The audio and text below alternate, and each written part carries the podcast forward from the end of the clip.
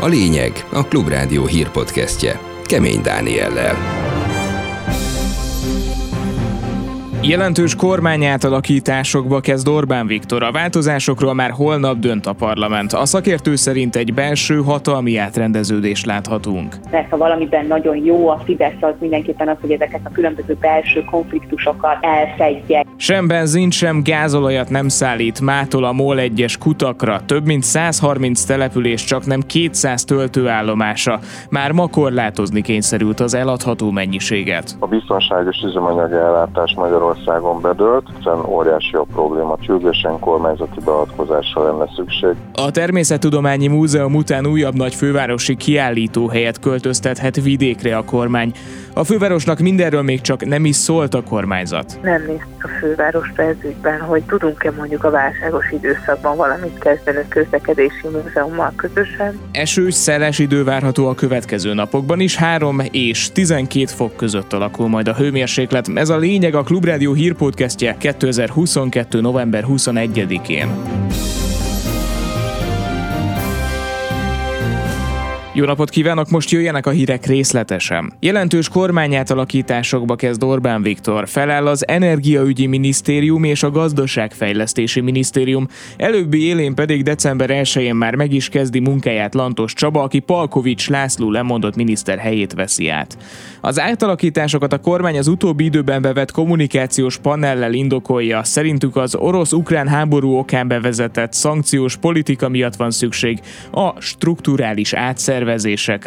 A Klubrádió által megkérdezett szakértő szerint viszont más tényezők is állhatnak a hír mögött. Virág Andrea, a Republikon Intézet elemzője arról beszélt, szerinte a Fideszen belüli hatalmi átrendeződést láthatunk. Szerintem két dimenziója van ennek az egész átalakításnak. Az egyik az mindenképpen egy ilyen külső kommunikációs, egy inkább olyan típusú dolog, hogy mit szeretne láttatni magáról a kormány a választópolgárokkal. Ez pedig a cselekvő kormány, a reagáló kormány a képe. A másik dimenzió az mindenképpen, én azt gondolom, hogy van valamilyen belső hatalmi átrendeződés a kormányon, illetve hát pontosabban a Fideszen belül. Ez az, amiben szerintem külső szemlélők azért nehezebben láthatnak bele, mert ha valamiben nagyon jó a Fidesz, az mindenképpen az, hogy ezeket a különböző belső konfliktusokat elfedje, mint ahogy mondjuk egyes ellenzéki pártok ebben azért annyira nem jók, a kormánypárt ebben nagyon jó. Semjén Zsolt beadványában azt kérte, hogy az országgyűlés kivételes eljárásban tárgyalja ezt az ügyet, és kedden már szavazzon is róla. És ha már parlament, további fontos döntések is várhatóak a következő napokban. Ilyen a szociális törvény módosítása is, ami az LMP szerint lényegében azt üzeni, segíts magadon, az állam nem segít. Kanásznagy Máté, a párt országgyűlési képviselője, ezért a Kossuth térre hívta a tiltakozni vágyókat. Közösen kell tiltakoznunk a szociális törvény tervezett módosítása ellen, amiről holnap szavazna a parlament. Mondjunk közösen nemet a szociális törvény módosítására, arra a politikára, ami az állami felelősséget, az állami ellátási felelősséget az egyénekre, illetve a családokra hárítaná. Elfogadhatatlan az, hogy egy válság kellős közepén a magyar állam azt üzeni mindenkinek, hogy segíts magadon, mert az államtól segítségre nem számíthatsz. És még egy módosítás és annak háttere. Az egészségügyi szakdolgozók béremelése annak ellenére sem szerepel az egészségügyi törvényt módosító javaslatokban, hogy arról a kormány állítólag már döntött. Erről a Független Egészségügyi Szakszervezet elnöke beszélt, kiemelve, hogy a béremelés rendkívül fontos lenne ahhoz, hogy megálljon az ápolók elvándorlása.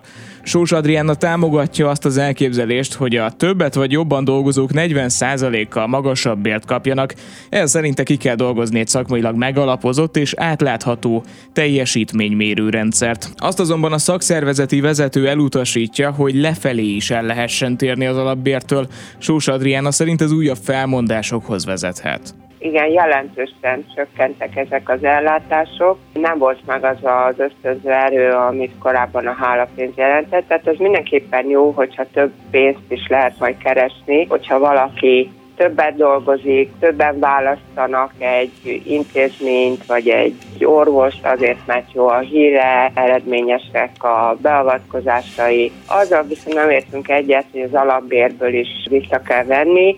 meg kell határozni mindenkinél azt, hogy mi az a minimum, amit teljesíteni kell egy-egy területen, és ha ezt nem teljesíti, akkor vagy azért, mert nincs ráhatása, akkor ugye miért büntetnénk őt, ha meg annyira elhanyagolja a munkáját, akkor valószínűleg nem való az egészségügyben. Ez a bérvisszavonás, ez sehol máshol nem jellemző, nincs összhangban a munkatörvénykönyvével, ezzel minden szervezet tiltakozik.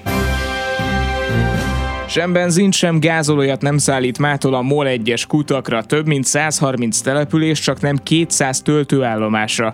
Már ma korlátozni kényszerült az eladható mennyiséget.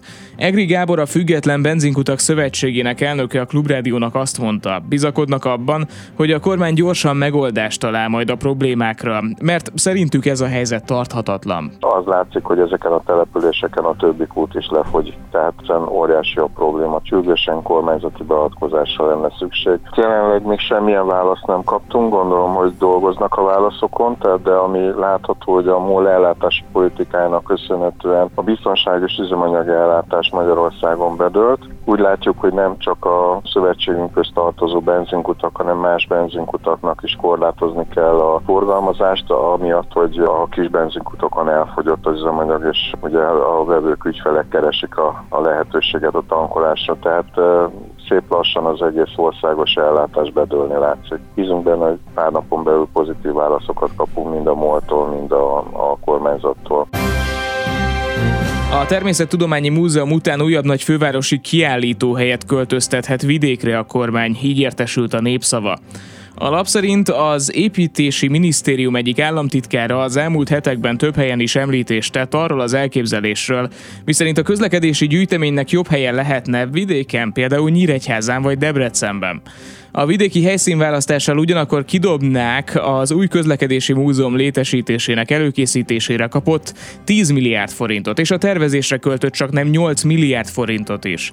A Klubrádió kereste a közlekedési múzeum főigazgatóját, Vitézi Dávidot, de nem kívánta kommentálni az értesülést. Elértük viszont Bősz Anett főpolgármester helyettest, aki azt mondta, a fővárost a kormány semmilyen formában nem értesítette erről az elképzelésről. A fővárost hivatalosan ezzel kapcsolatosan nem keresték, hogy a közlekedési múzeumot vidékre költöztetni. Ön nem is fővárosi intézmény, de amit látni kell. A főváros inkább abba az irányba ment el itt a válságos időszakban, hogy nyissuk ki kulturális intézmények ajtaját az emberek előtt. Van, aki úgy fog ide érkezni, hogy lehet, hogy odahaza ezt a délután már nem tudnák kifűteni. Ő be tud jönni például a Budapesti Történeti Múzeumba, vagy a fővárosi Szabó Ervin könyvtár, bármely fiók könyvtárába. Ehhez képest mit látunk a kormány részéről? Bezárnak, nem adnak forrást, nem törődnek az igényekkel, elköltöztetnek, páratlan felelőtlenségnek tartom a kormány részéről, hogy most nem akarnak rendszerben gondolkodni, és például nem néztük a fővárosra ez ügyben, hogy tudunk-e mondjuk a válságos időszakban valamit kezdeni a közlekedési múzeummal közösen.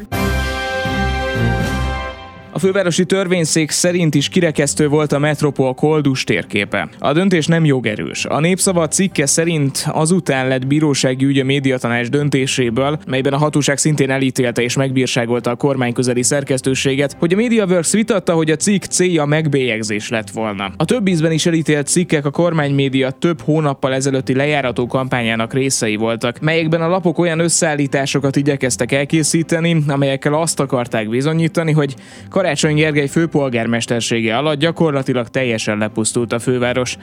A mostani döntésnél a törvényszék viszont kimondta, a lapok az írásokban nem is törekedtek arra, hogy megtegyék a hajléktalanok és erőszakos koldusok közötti különbségtételt.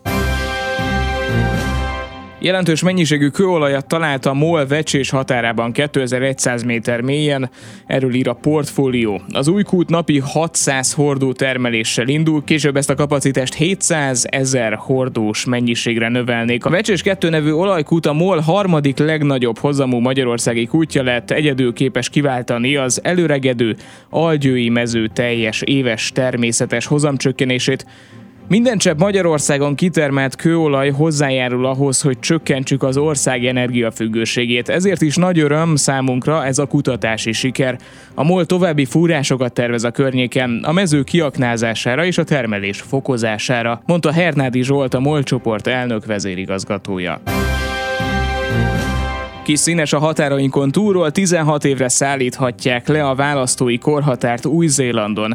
Miután az ország legfelsőbb bírósága a jelenlegi 18 éves korhatárt diszkriminatívnak ítélte. Jacinda Ardern miniszterelnök arról beszélt, a kormány jogszabályt készítene, melyet később szavazásra bocsátanának a parlamentben, mint mondta. Ő személy szerint támogatja a korhatár lecsökkentését, ugyanakkor ez nem egy egyszerű kérdés, mivel az ilyen jellegű választási törvénymódosítás megköveteli a parlament 75%-ának támogatását. Ezért is adják be a tervezetet a korhatár leszállításáról, úgy vélik, hogy a parlament lesz a legalkalmasabb tér megvitatni a felmerülő javaslat részleteit, úgyhogy arról mindenki elmondhatja majd a véleményét. That's why it's our view that this is an issue best placed to Parliament for everyone to have their say. Végül az időjárásról: a következő napokban folytatódik a felhőszelásra az ország egyes részeiben, csapadékos idő. Holnap még megúszhatjuk szárazon, viszont mivel nem küldhetem el önöket minden héten egy melegebb éghajlatra, így szerdára már mindenképp javaslok esőkabátot és esernyőt. Aznap a maximumok általában 4 és 9 fok között várhatóak majd. Ez enyhe lehűlés a holnapra várt 12 fokos maximumokhoz képest. Ez volt a Lényeg, a Klubrádió hírpodcastje 2022. november 21-én. Iratkozzon fel csatornánkra, hogy ne maradjon le hírösszefoglalónkról holnap sem. Most arra Molnár Tamás és Turek Péter kollégáim nevében is megköszönöm a figyelmet. Önök Kemény Dánielt hallották. Ez volt a Lényeg. A Klubrádió hírpodcastjét hallották.